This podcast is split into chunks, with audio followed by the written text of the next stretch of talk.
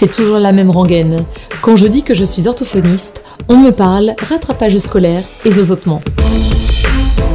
Avec OrthoPower, je vous propose de rencontrer des orthophonistes du quotidien, inspirés et inspirants, qui rendent notre métier si passionnant et tellement varié. Je suis Lucie Cambré, orthophoniste et cofondatrice de SoSpeech, des orthos qui se forment autrement.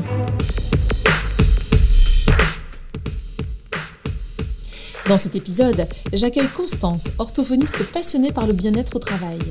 Elle nous confiera comment elle procède pour organiser son emploi du temps, pour gérer sa liste d'attente et pour être à jour dans la rédaction de compte rendu de bilan. Bien plus que des préceptes à appliquer, il s'agira de s'écouter en tant qu'ortho et de suivre ce qui nous correspond.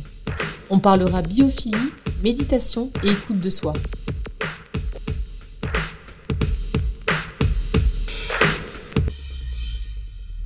Bonjour Constance. Bonjour Lucie. Je suis ravie de t'accueillir sur le podcast OrthoPower, euh, qui est aujourd'hui consacré à euh, l'orthophonie zen et organisée dont tu vas nous parler. Euh, tu m'as proposé cette thématique en fait parce que c'est ton, cheval de bataille quelque part et tu te lances dans la formation. Donc je me suis dit que ça pourrait être sympa aussi de, de proposer un podcast sur ce sujet. Est-ce que tu veux bien te présenter d'abord Constance?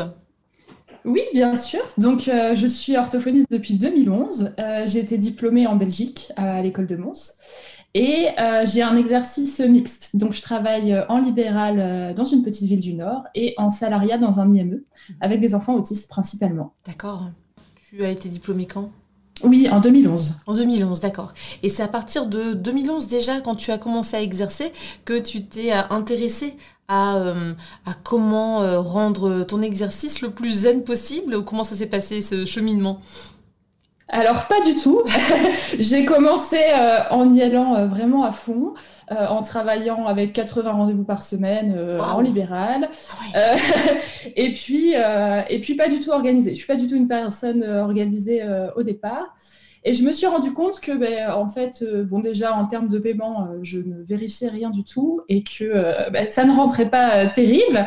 Et puis, en termes de d'énergie, j'étais épuisée, en fait parce qu'il y avait le côté émotionnel qui prenait beaucoup, beaucoup de place et, euh, je donnais vraiment tout. Donc, euh, ça a duré des années, je dirais bien 5-6 ans comme ça. 5-6 ans à 80 rendez-vous? Tu as réussi à tenir aussi longtemps, euh, à peu près 80 rendez-vous par semaine? Non, en fait, j'ai rapidement euh, quand même baissé, euh, mais euh, ça a duré 5-6 ans sans vraiment me soucier de ma propre santé, mon propre bien-être en fait. Donc, je pense qu'on fait une profession aussi dans laquelle on, a envie d'aider les autres, et puis j'avais un peu ce, côté, il faut sauver le mm. plus de monde possible, et, pas beaucoup de recul à ce niveau-là, mm. pas beaucoup de maturité, je pense. Donc, donc voilà. Et puis, j'ai j'ai été euh, diagnostiquée avec une maladie inflammatoire qui a fait que, bah, du coup, au fur et à mesure des années, je commençais à être de plus en plus fatiguée et j'avais de plus en plus mal. Et donc, j'ai cherché des solutions, euh, au départ par moi-même. Et euh, le déclic a été quand j'ai fait la formation ortho-yoga, mmh qui est euh, deux jours de formation en fait avec un professeur de yoga qui est aussi psychologue et euh, une orthophoniste mhm. et où en fait on, commence le, la formation par faire euh, un inventaire pour savoir si on est en burn-out ou en proche burn-out mhm. et en fait là je me suis dit oula il va falloir faire quelque chose et, et, à partir de là je me suis passionnée par bah, déjà par le yoga et, la méditation, etc. Et par euh, tout le côté euh, bien-être au travail. Mhm. Oui, en effet, cette formation que j'ai également faite, euh, Ortho Yoga, c'était pour la voix. elle est donnée par Claire Magranville et son, son mari. Euh, et j'ai déjà interviewé, tu vois, sur Orthopower euh, Claire sur euh, le yoga et on a beaucoup parlé de, de, la prévention du burn-out parce que, en effet, dans nos professions de soins et d'aide à la personne, on peut facilement se perdre, se perdre et, perdre la santé parce qu'on est dévoué en fait aux patients et il faut savoir garder une, une saine distance ou alors une saine alors, je ne sais plus comment Emeline euh, l'évoquait dans son épisode, mais euh, c'est une juste posture, en fait, euh, pour qu'on puisse bah, continuer à soigner. Il faut aussi qu'on prenne soin de soi, en fait. C'est ça, exactement. Il y a une image que j'aime bien qui est, qui est donnée quand on fait les, les, formations de premier secours, où en fait ils disent toujours de se protéger soi pour pouvoir secourir la personne. Eh et, euh, et, en fait, ça peut être, je pense, repris dans nos pratiques, mhm. qui est pour avoir la possibilité de soigner la personne, il faut être bien. Ce qui n'est pas toujours facile dans nos sociétés, hein, parce que c'est pas toujours euh, acceptable de ralentir, de s'arrêter, d'en faire moins. Donc euh, voilà. Et mm. du coup, concrètement, euh, quand tu t'es, as senti que là, il y avait une thématique qui, qui t'intéressait personnellement comme professionnellement, est-ce que tu as commencé à, à, te former dans cette thématique-là, ou alors tu as lu davantage? Est-ce que tu as fait, tu l'évoquais déjà un petit peu, l'apprentissage ou en tout cas l'expérience de la méditation, l'exercice de la méditation en parallèle. Comment tu as cheminé tout ça? Ouais, alors c'était une découverte à la fois finalement, il y a eu beaucoup de lectures et puis quelques initiations, formations. Euh, j'ai fait de la sophrologie un petit peu, j'ai fait une formation MBSR qui est de la pleine conscience. Mhm. Euh, et puis à chaque fois, euh, j'essayais de le faire avec une démarche un peu professionnelle et de me dire comment je peux mettre ça dans le, dans le travail. Et euh, à l'IME, dans lequel je travaille, on a des, ateliers d'analyse de pratique. Mhm. Donc avec une, psychologue qui vient euh, discuter et, essayer de, voir comment améliorer notre qualité de travail et qualité de vie au travail. Et en fait, euh, ça m'a vraiment passionnée et c'est vraiment aussi à partir de là que j'ai commencé à beaucoup lire. Et du coup, ça s'est un peu organisé en deux choses. Il y avait vraiment le côté euh, comment être zen, euh, pas gérer, mais accepter ses émotions, faire avec ses émotions et, euh, et, pouvoir avancer dans un travail qui nous prend quand même beaucoup. Mhm. Et j'ai vite remarqué que, en fait, tout ce qui me donnait du stress, c'était aussi tout le côté organisationnel, administratif. Mhm. cette liste d'attente à n'en plus finir que, que, je ne savais pas comment, comment gérer. des discussions aussi avec des amis orthophonistes qui me disaient euh, à moi euh, le samedi matin je fais mes comptes rendus. Je disais mais hmm. est-ce que mes comptes rendus sont assez justes? Parce que je les fais pas en quelques heures le samedi matin, je les fais très rapidement. Hmm. Et j'ai commencé à vraiment réfléchir là-dessus sur euh, ben, comment trouver un juste milieu pour s'organiser sans être dans quelque chose de trop rigide, mais se abaisser la charge mentale, tout simplement. Oui, tout à fait. Et là, je pense que ça va intéresser bon nombre d'orthophonistes, parce que tout ce qui est compte rendu, compta, liste d'attente. Comment faire pour s'en sortir déjà? Est-ce que tu as une petite astuce pour nous donner par rapport à la liste d'attente? Comment tu fonctionnes? Parce que pour ma part, par exemple, euh, on a pris le, parti avec ma collègue de ne pas répondre au téléphone. Et là, ça fait euh, maintenant bien 5-6 ans, 7 ans depuis que j'ai été formée au Stéovox. En fait, je me suis rendu compte que c'était juste impossible de répondre au téléphone pendant que tu as les mains occupées. Mais en même temps, je me suis rendu compte que euh, ça aurait dû être mis en place bien avant. Euh, puisque à chaque fois que l'on décroche le téléphone, clairement, on n'est plus dans la séance. Et le patient qui vient pour sa séance d'une demi-heure par semaine, si on passe déjà 10 minutes au téléphone avec quelqu'un, que ce soit pour une publicité, euh, euh, un nouveau patient, un, un, appel à un professionnel de santé, enfin, même le secret médical, il est dans ces cas-là aussi mis à mal, très certainement. En tout cas, on ne décroche pas le téléphone pendant les consultations. Mais ça veut dire que le soir, euh, quand on voit notre répondeur clignoter, on voit, bah là, actuellement, là, je suis en train de te parler et je vois 12. Je sais que j'ai 12 personnes à rappeler. Euh, on est... Euh, Enfin, ça date d'il y a 2-3 jours peut-être parce qu'on a du mal à appeler tout le monde tous les soirs. Euh, et après, de savoir comment on case tous les rendez-vous, tous les nouveaux rendez-vous, parce qu'on n'a pas un turnover si fort non plus, c'est quand même compliqué. Alors, je suis toute oui pour savoir comment tu fonctionnes ou si tu as des petites idées, euh, des choses que tu as expérimentées. Alors, bah, moi, déjà, je fais comme toi, je ne réponds pas au téléphone pendant les consultations et Là, actuellement, j'ai encore un téléphone fixe, mais je vais aller plus loin en, mettant simplement le téléphone portable et en restant en silencieux. Parce que même la sonnerie du téléphone fait hmm. que ah on a quand même ce petit truc de Ah, je vais devoir rappeler. enfin voilà, oui. ça charge quand même euh, hmm. l'esprit. Donc, euh, donc, je vais passer là-dessus. Euh, actuellement, sur mon répondeur, c'est indiqué que je ne vais pas rappeler les patients. Hmm. Et que ils peuvent me, me, communiquer soit par SMS, soit par mail toute la demande à l'écrit. Et je demande en fait, euh, si possible, de déjà donner euh, les disponibilités, euh, l'intitulé de la demande, enfin des choses assez précises. Mhm. D'ailleurs, je trouve ça très intéressant parce que du coup, les patients se posent des questions sur pourquoi ils viennent vraiment, ce qui n'est pas toujours, ce qui n'est pas toujours clair dans leur esprit. Et, eh et en fait, moi, j'ai j'ai ce condensé d'informations et je peux déjà, avant de les rappeler, voir si bah, c'est jouable, je peux les prendre, je ne peux pas les prendre et comment. Et après, j'ai bien une liste d'attente hein, sur lesquelles j'inscris bah, toutes ces informations. J'ai tendance à rappeler tous les euh, 3-4 mois pour savoir s'ils sont toujours en demande, s'ils ont besoin, euh, mm. si leurs disponibilités n'ont pas changé, parce que on va avoir des patients, des, mamans de patients qui vont dire par exemple je suis en congé euh, parental, je suis là n'importe quand, et puis en fait finalement ils ont repris le travail, ils sont là à partir de 18 heures tous les jours. Tout à fait. Donc ça change beaucoup. Donc j'essaie de mettre un petit peu euh, comme ça à jour. Euh, maintenant, c'est pas magique, hein, bien sûr, ça reste compliqué. Et par rapport à ce que tu disais sur euh, bah, le voir que ça clignote, voir qu'on a des mails, des choses comme ça, moi, je ne quitte pas le bureau sans avoir fait euh, mon petit travail administratif du jour. Mmh. Alors, des fois, c'est très compliqué, il est 19h30, j'en ai ras-le-bol, mais euh, je rappelle, euh, mm. Souvent, les gens d'ailleurs sont étonnés que je le rappelle à 19h30. Mm. mais, euh, mais voilà, j'essaie de faire tout ce que j'ai à faire. Si j'avais un mail où il fallait répondre quelque chose, je réponds avant de partir. Wow. Pour pas euh, cumuler et avoir 12 choses. Oui. Donc c'est assez horrible sur le moment, mais en même temps, il n'y a pas ce truc de. tu repars le cœur oh léger et l'esprit libre. Je en fait. reporte, je reporte. Mm. Voilà, c'est ça. c'est ça. Et du coup, les comptes rendus, tu les fais le jour même, très certainement.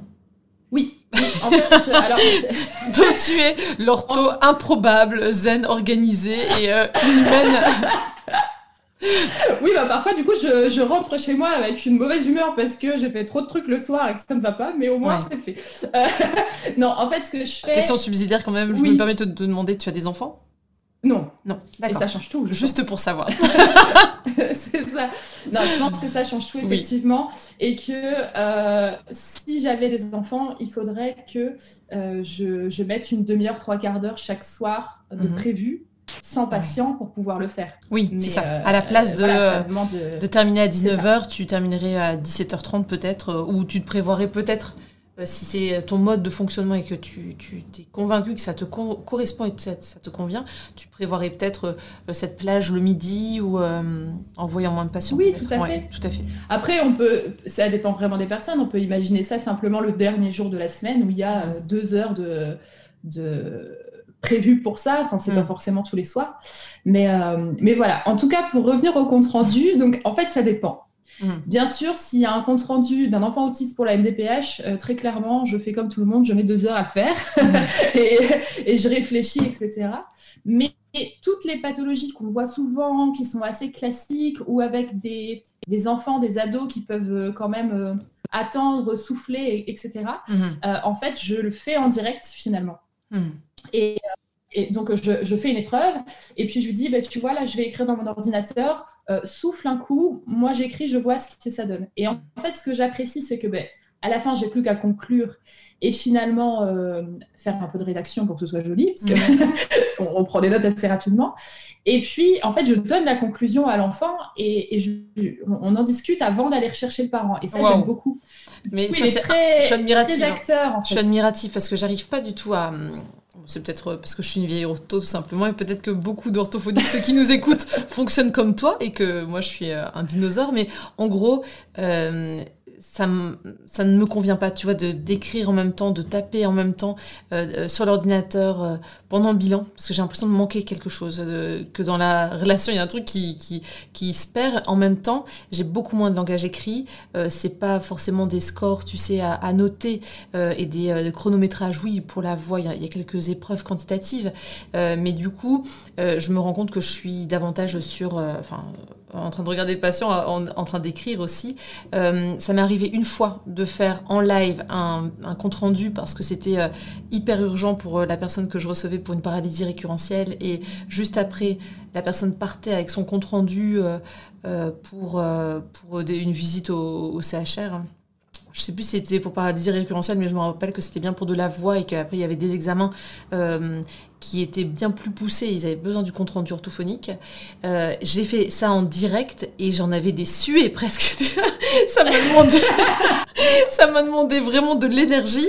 Quand j'ai imprimé le compte rendu, donc au bout de l'heure de bilan, on va dire une heure et quart quand même, mais euh, je l'ai remis euh, au, patient et vraiment, je, il était encore tout chaud et je me suis dit, mais c'est beau, c'est beau, je suis en train de lui remettre. Et lui, il l'a plié, il l'a rangé, il s'est pas rendu compte qu'il y avait un truc de fou qui venait de se passer. mais, en même temps, tu vois, je trouve ça tellement euh, facile aussi. C'est génial de pouvoir rédiger directement, mais c'est parce que c'est l'appelé quand même, les comptes rendus qu'on se tape euh, quasiment euh, tous les, toutes les semaines d'office. Hein.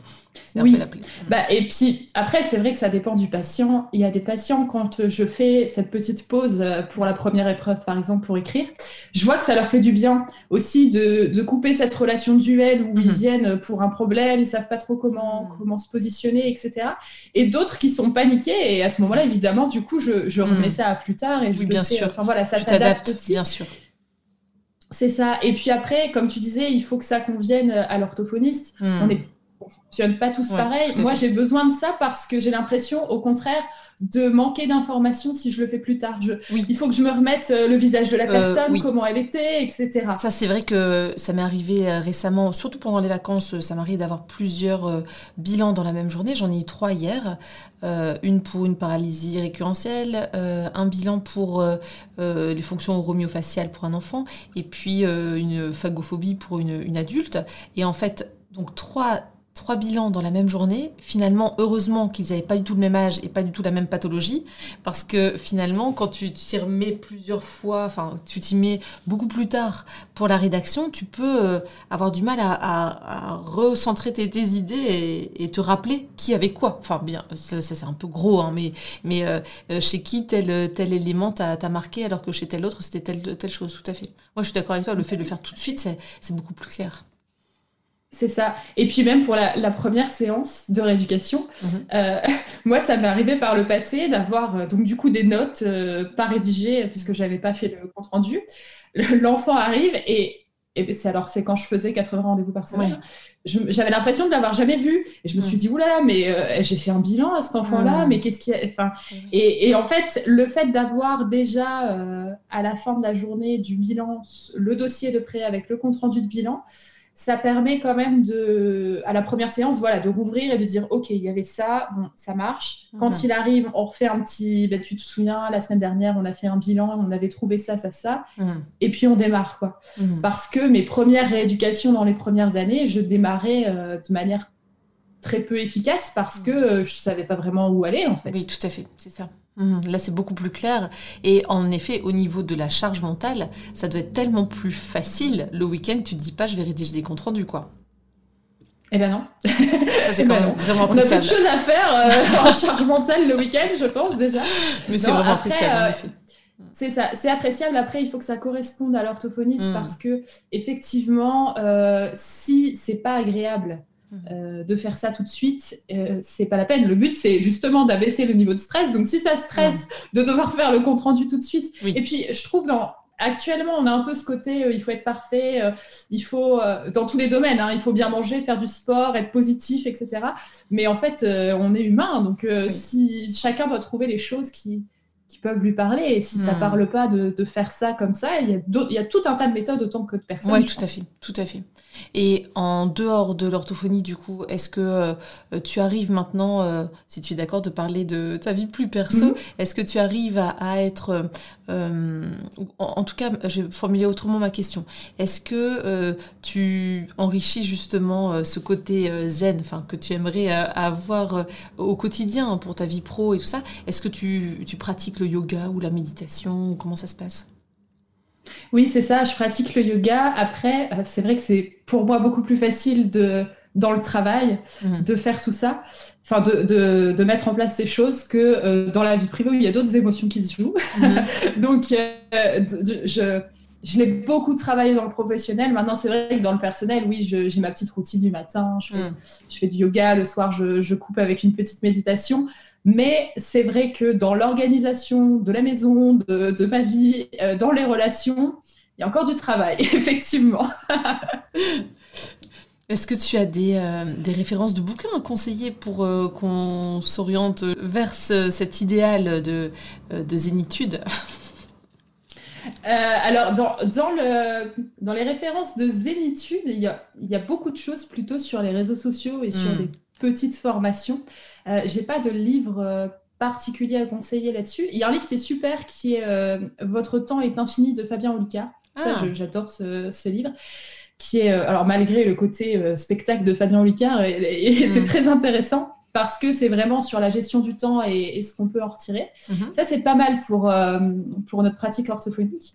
Euh, après, ça, c'est c'est autre chose, mais c'est aussi dans, cette, euh, dans le bien-être au travail. Il y a un collectif qui s'appelle Human Space qui a mhm. fait un rapport sur les espaces de travail. Et en fait, ils ont travaillé sur quelque chose qui s'appelle la biophilie. En fait, la biophilie, c'est un concept qui euh, part du principe que l'être humain vient de la nature et donc il a besoin de nature pour aller bien. Mhm. Tout simplement. D'accord. Et en fait, euh, donc ce collectif a fait des études dans des bureaux où ils ont euh, regardé l'impact d'éléments naturels dans le bureau. Donc, par exemple, la, lumière. Mhm. Est-ce qu'on a ou non une fenêtre avec une lumière naturelle? Mhm. Alors, dans nos bureaux d'orthophonie, en général, on a quand même une qualité qui est là, mais c'est vrai qu'on pense aux banquiers euh, dans leur petite box, euh, là, voilà, ils n'ont pas ça du tout. Est-ce qu'on a vu ou non sur la nature? Est-ce que les coloris dans le, dans le bureau sont à peu près naturels? Est-ce qu'il y a du bois? Est-ce que tout est euh, très aseptisé? Enfin, voilà, il y a, tout un, toute une étude là-dessus. Et en fait, ils en ont conclu une baisse de productivité et de créativité de 15% ah chez les personnes qui n'ont pas de lumière naturelle ou d'éléments naturels dans la, dans leur bureau. C'est fou. Et j'ai trouvé ça effarant et c'est hyper intéressant ce, rapport parce que euh, c'est juste des petites choses mhm. finalement et qui jouent à 15% sur notre productivité et donc notre bien-être forcément. Oui, tout à fait. Ouais, c'est assez énorme. Ça fait beaucoup réfléchir sur, euh, sur euh, bah, les nouvelles façons de construire des maisons médicales, des choses comme ça, où on a tendance à avoir ce côté très aseptisé, des grosses lumières, des choses mhm. comme ça qui correspondent pas forcément à, à ce qu'on apprécie. Et, c'est intéressant aussi de s'observer soi, dans quel endroit on se sent bien, dans quel endroit on se sent moins bien. Mmh. Euh, bah, tu as fait un podcast sur l'hypersensibilité euh, mmh. avec Camille Imbert mmh. notamment, et c'est vrai que, alors on est, je pense qu'on est beaucoup d'orthos sensibles, très sensibles ou hypersensibles, il n'y a pas de hasard quand on travaille avec les autres. Mais, mais ça, c'est pareil, juste savoir ce qui nous fatigue et ce qui nous donne de l'énergie, bah, ça permet déjà de, d'abaisser le, niveau de stress en fait. Hmm. C'est très intéressant. Moi, j'ai une petite anecdote. J'avais un bureau euh, quand je me suis installée. Euh, je voulais, euh, je voulais du peps. Je voulais qu'on voit que voilà, j'étais un petit peu folle, que j'adorais ça, qu'on était en orthophonie pour rire. Enfin voilà. Et donc j'avais mis un sol orange, mhm. des meubles un peu ronds et tout ça. Enfin voilà, pour faire un côté très sympa. Et puis, euh, puis au bout de quelques temps, je me suis dit, ah, quand même, le orange, euh, hmm. c'est quand même très réputé pour être un petit peu euh, fatigant. Ah oui, c'est créatif, mais c'est un peu fatigant. et puis, pendant le confinement, le premier confinement, j'ai dit moi, à mon mari, allez, on change le sol du cabinet, je veux un truc hyper neutre, etc. Et en fait, je suis moins fatiguée. Ah oui. j'ai trouvé ça très rigolo. Ouais, je me sens moins fatiguée. Et euh, j'ai remarqué aussi des changements chez, certaines, euh, chez certains enfants, mhm. chez certaines personnes qui se posaient plus. Et je me suis dit, ah oui, c'est hyper intéressant en fait, juste l'environnement, ce que ça peut jouer en nous. Euh. Tout à fait. Mais tu vois, ça me fait vraiment penser récemment. Alors, ça fait dix ans que j'ai créé mon cabinet. j'ai toujours mis tous les jeux face à moi au dos des patients en fait. Hein. Donc euh, vraiment les grandes étagères euh, euh, pleines de jeux débordants, voilà, de jeux. Et finalement, je me suis rendu compte que c'était une pollution visuelle pour moi. Donc le bureau est très très sympa, spacieux, mais par contre, ce que j'avais face à moi, c'était toujours des boîtes de jeux colorées. Et récemment, j'ai posé des, rideaux, tu vois, pour pour mmh. cacher. Sauf que du coup, ça faisait très blanc dans le bureau. Parce que j'avais des cadres et tout ça, mais tout était blanc. Euh, rideau blanc face à moi, store blanc, beaucoup de lumière, mais blanc. Et là, euh, je te rejoins tout à fait sur le côté aseptisé. Là, euh, clairement, ça faisait hôpital. Ça faisait médical. Et moi, j'avais envie de quelque chose, d'une ambiance plutôt accueillante, chaleureuse, avec plein de petits points de lumière, un peu cocooning même, tu vois. Et donc, du mhm. coup, j'ai fait poser un papier peint, donc avec des fleurs. Je, je, me suis dit, bah tant pis, si je veux si je, si je m'en lasse, j'enlèverai ou voilà, on, repeindra, c'est pas grave. J'ai peint un mur et du coup, les patients quand ils disent ah c'est sympa, on se sent bien chez vous, tu vois. Et je me rends compte que ça joue sur ma façon de, de, pratiquer aussi, de me sentir bien dans mon bureau, mais sur les patients aussi. Donc avec pas mal de petites plantes, des petits points de lumière et pas une lumière aseptisée toute bleue au, plafond, tu vois. Ça joue beaucoup quand même. Mm. Oui, oui, ça joue énormément. Et puis, euh, je pense qu'il faut aussi s'ouvrir au fait que ça peut changer au cours de notre vie. Oui. Et qu'il euh, y a des, périodes où on a besoin de ce côté un peu plus euh, aseptisé, des périodes où on a besoin de folie, et des périodes où on a besoin d'autre chose, de cocooning. Et, et puis, de la déco, ça se change rapidement. Alors, mm. le, le, coût du papier peint, forcément, ça demande un peu de choses. mais, mais juste changer un cadre, changer un cadre, mettre quelque chose, un tapis, enfin des petits changements, ça peut aussi faire du bien en fait. tout à fait, tout à fait. Euh, on a évoqué du coup Constance ensemble euh, la liste d'attente, euh, comment rédiger un peu les, comptes rendus de bilan et ne pas avoir une charge mentale qui s'accumule au fur et à mesure des semaines, des mois, qui fait que finalement on croule sous le, travail. Est-ce que tu as encore éventuellement une petite astuce à laquelle tu penses qui te permet d'organiser au mieux ton quotidien? Oui, moi je pense que ce qui est important, c'est l'emploi du temps. Mhm. Euh, en fait, euh, j'ai beaucoup observé, alors je me suis observée, puis j'ai fait aussi pas mal de recherches là-dessus, euh, sur le fait que on, nous demande en général, enfin il est établi, de travailler sur des horaires plus ou moins de bureau, de prendre peut-être six semaines de congé par an et d'avoir une certaine régularité comme ça. Et en fait, je me suis rendu compte que moi, j'avais des moments où je n'avais pas d'énergie et des moments où hmm. j'avais beaucoup d'énergie. Et du coup, j'essaie euh, de faire un peu des cycles en fonction de, mon énergie. Alors, il y a, un peu ce côté... Euh, bah, par exemple l'automne ou l'hiver où, hmm. où, on est un peu, euh, on n'a pas de lumière, etc. On a moins de choses. Et le printemps où moi je pète le feu. Hmm. Et du coup, je vais avoir tendance à mettre euh, beaucoup de bilans, etc. Euh, plutôt au printemps hmm. et pas aux vacances de Toussaint, par exemple. Alors les vacances de Toussaint, on n'a pas envie de partir, il fait pas beau, mais en fait on a besoin de repos. et du coup, j'essaie de le prendre, même si c'est pas évident parce qu'on a tendance à dire je vais garder des congés pour quand il fera beau, etc. Mais quand il fait beau, on a de l'énergie en fait. Oui, tout à fait. Euh, j'essaie de faire ça, de voir aussi, d'observer euh, les patients qui sont fatigants parce qu'ils demandent euh, beaucoup de concentration, de voir où je peux les mettre. Alors, c'est pas mhm. toujours facile parce que ça dépend de leur dispo. Mais les personnes qui ont un petit peu un coup de fatigue à 14 heures, c'est bien de mettre un patient un peu peu tranquille, quoi. Alors, pas quelqu'un qui nous endort non plus, mais, mais voilà. Et ça, c'est vraiment quelque chose que j'ai observé parce que je me disais, ah, mais, mais cet enfant, il m'agace, il est mou, etc. Et je dis, mais non, il n'y a pas de raison qu'il m'agace, c'est juste que là, maintenant, j'ai mhm. besoin d'une prise en charge qui, qui me booste. Mhm. Et euh, cet enfant qui est un peu plus mou, qui a besoin de douceur, bah, ma douceur, je l'ai plutôt à ce moment-là de la journée. Oui, tout à fait, c'est très bien. Ou à ce moment-là de la semaine. Oui, d'essayer d'adapter en fonction des patients, mais aussi surtout en fonction de euh, notre dynamisme qui fluctue au fur, au fur et à mesure de la journée, aussi au niveau de la, fin de la semaine, de l'année, des saisons en fait. C'est ça, tout à fait. Il y, a, il y a plusieurs cycles. Hein. Il y a le cycle de la journée, le cycle des saisons. En tant mhm. que femme, on a le cycle menstruel mhm, qui est beaucoup. très tabou, mais finalement, euh, on a quand même des gros niveaux d'énergie euh, différents hein, mhm. en fonction de, de ce cycle-là. Et du coup, c'est intéressant de s'observer et de voir ce qui est possible de faire. Alors tout n'est pas possible parce que c'est quand même. Moi, j'ai des horaires, euh, enfin des rendez-vous qui sont à la semaine et qui sont fixes. C'est-à-dire mmh. qu'un enfant que je vois le mercredi à 14h, je le vois tous les mercredis à 14h. Mmh, parce que c'est plus simple pour moi et que ce serait une grosse charge de, faire bouger ça. Et je pense que ça me fait du bien aussi d'avoir une certaine régularité.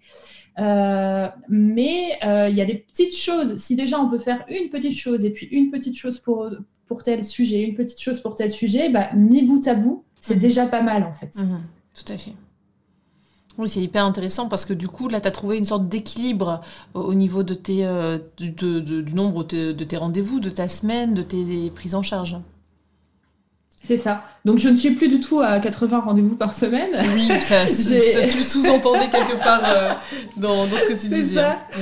C'est ça, j'ai une journée et demie en IME et puis, euh, et puis une trentaine de rendez-vous à côté. Et c'est après, c'est vrai que au fil des années aussi, des fois, je peux me dire, ben voilà, je suis super en forme, euh, le, côté euh, maladie inflammatoire est, mm. assez calme en ce moment, donc j'en prends plus. Et puis si à un moment je sens que j'ai mm. besoin de moins, ben voilà, un, patient qui a terminé, ben, on le remplace pas tout de suite, et puis euh, c'est ok, quoi. Mm, tout à fait. Et ce qui est difficile parfois quand même, parce qu'il y a ce côté, euh, enfin, euh, j'ai toujours cette petite voix qui me dit, euh, tu pourrais être plus courageuse, tu pourrais travailler plus, tu pourrais, tu, pourrais tu pourrais, tu pourrais, C'est fou, hein. Mais on oui. A tous, enfin, j'ai l'impression, en, en discutant pas mal avec des copines et tout ça, on a, on est beaucoup voilà, pour ne pas généraliser, à, à, culpabiliser de prendre moins de patients ou de prendre des congés, enfin, ou de, de s'arrêter un peu plus tôt tel jour. Enfin, c'est particulier, hein. ça fait partie vraiment de, euh, du, du surmoi, je sais pas ce qui se passe, mais on a des règles qu'on s'impose et on se dit qu'on doit,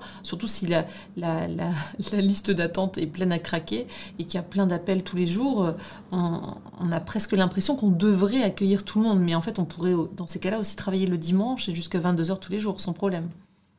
C'est ça, et je pense qu'on travaillerait moins bien. enfin, je, je pense qu'on a on a besoin d'une certaine qualité relationnelle avec le patient et, des fois on a quand même des situations qui sont complexes.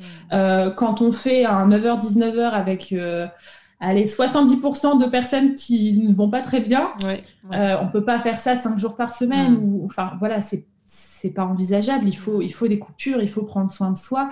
Et c'est vrai que parfois, c'est difficile à.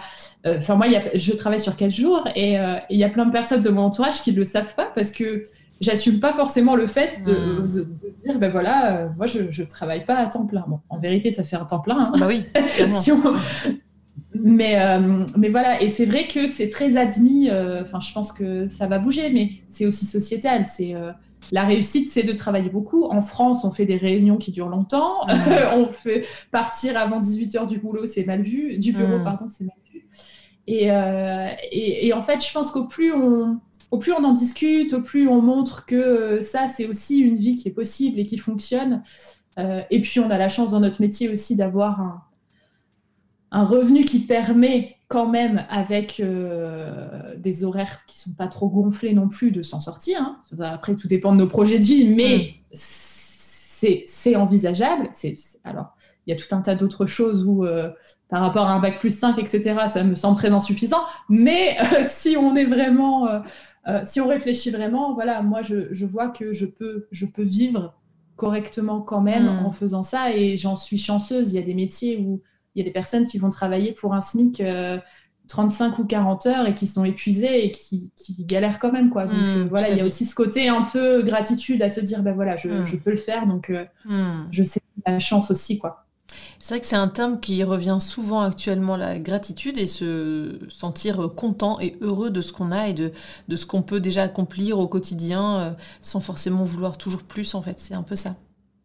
Ouais, c'est ça. Et il y a quand même cependant, moi je, mets toujours une petite alerte là-dessus, c'est on peut être dans la gratitude, mais on peut être stressé, on peut être triste, on peut en avoir marre, et on peut le dire aussi. et c'est vrai que ce côté place des émotions, c'est aussi assez... Euh, c'est un sujet assez compliqué aussi, même dans un cabinet. Moi, j'ai des patients qui me racontent des choses et euh, on voit sur mon visage que je suis émue, très mm. clairement.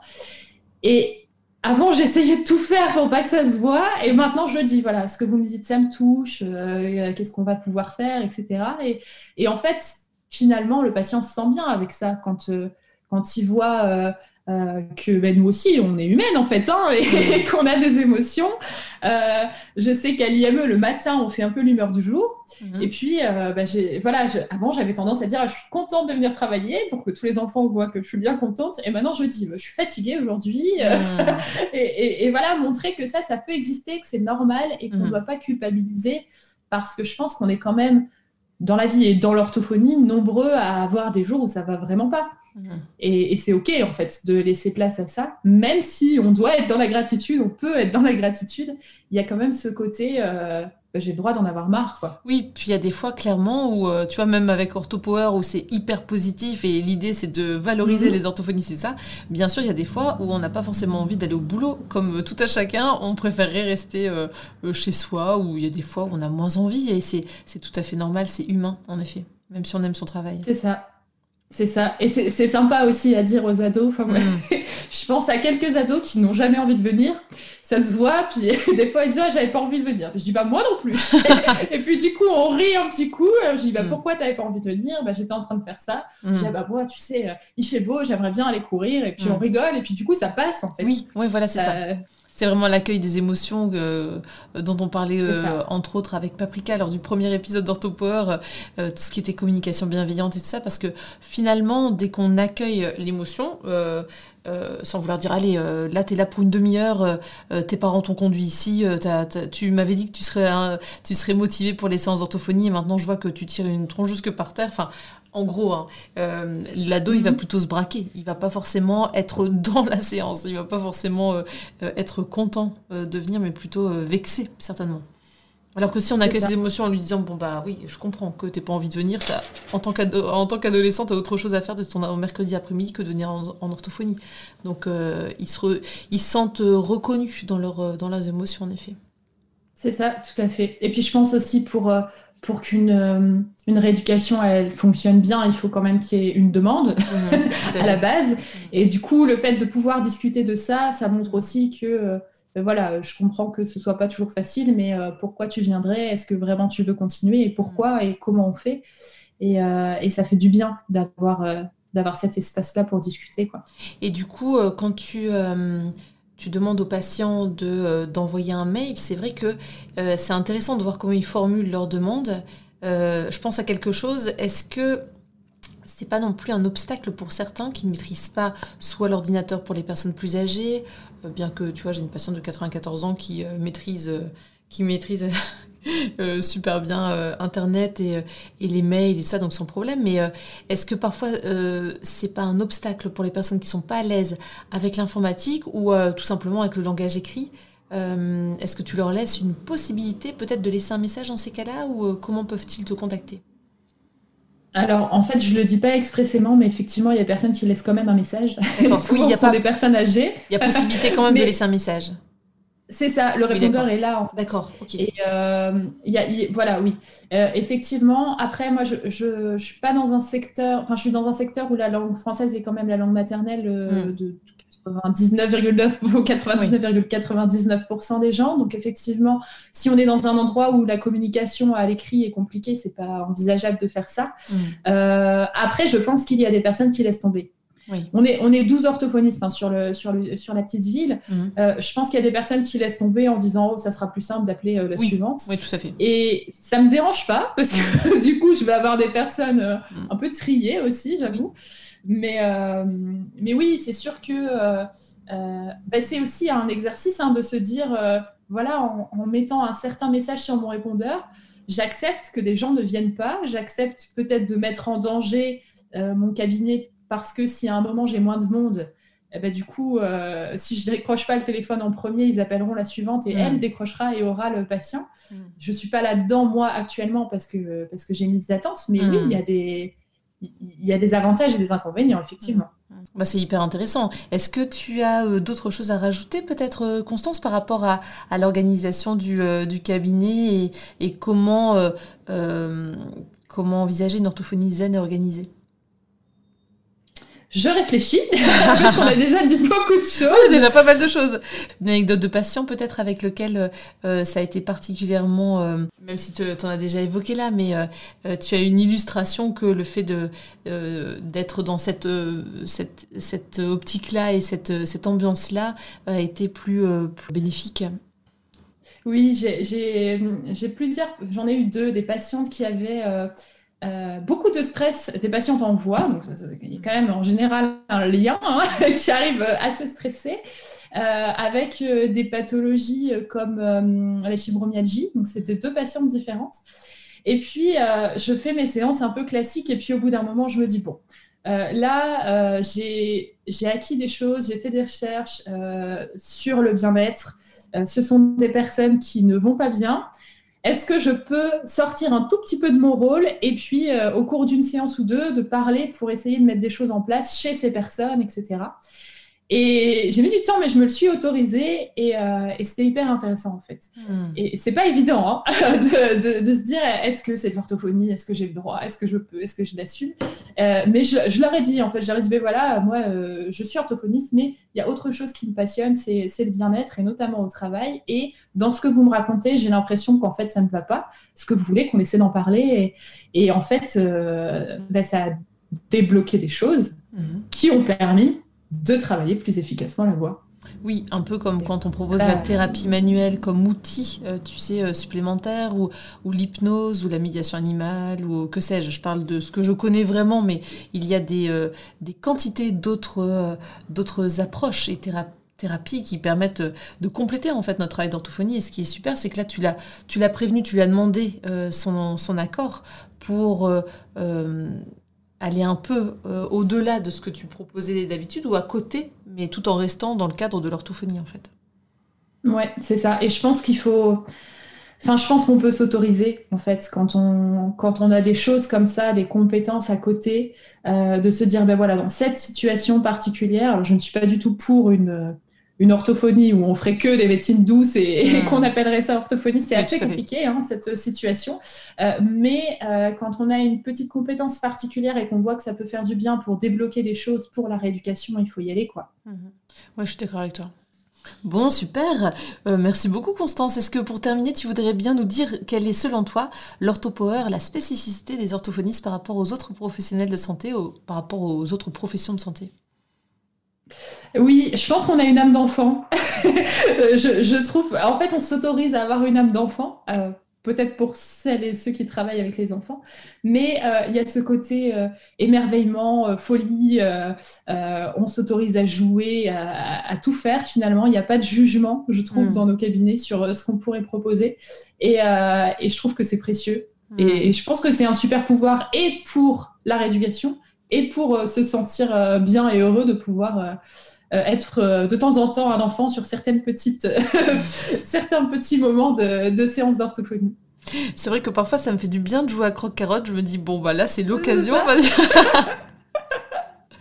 il y en a d'autres, bien sûr, mais nos cabinets regorgent de, jeux et c'est vrai que euh, j'avais jamais pensé à ça, mais c'est vrai qu'on s'autorise euh, à, jouer. Euh, on le ferait pas forcément si on le ferait avec nos enfants pour les personnes qui ont des enfants, mais mm-hmm. s'autoriser à jouer au quotidien avec d'autres personnes que notre famille, ça serait pas forcément. Ouais, c'est pas mal. Hein. ouais, tout à fait, c'est pas mal. non mais c'est vrai et puis on, peut se et puis on peut se surprendre aussi enfin voilà je si euh, parce que en, avec les enfants autistes je fais beaucoup de communication euh, alternative mmh. et du coup euh, j'ai des, des, tableaux de langage assisté et on travaille pas mal sur la base à modeler avec un petit garçon parce qu'il est à fond là-dedans et en fait je me surprends moi à faire des trucs puis au bout de quelques minutes je me dis ah mais en fait je fais vraiment de la pâte à modeler c'est pas je, je, fais je communique avec lui mais il y a mmh. vraiment cette je suis vraiment en train de faire de la pâte à modeler finalement. Hmm. et c'est assez rigolo quoi, de lâcher prise là-dessus et de se hmm. dire, allez, euh, on s'amuse autant que lui et c'est hmm. cool. quoi. Très bien. Ben, merci beaucoup pour ce petit rayon de soleil aujourd'hui, Constance, euh, pour euh, toute cette approche bien-être que tu es venue apporter à OrthoPower. je te souhaite bonne continuation. Merci, avec grand plaisir. Et au plaisir. Au revoir, Constance.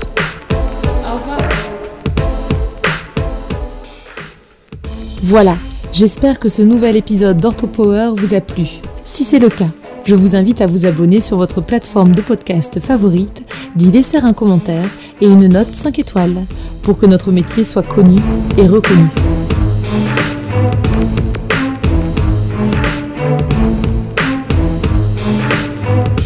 OrthoPower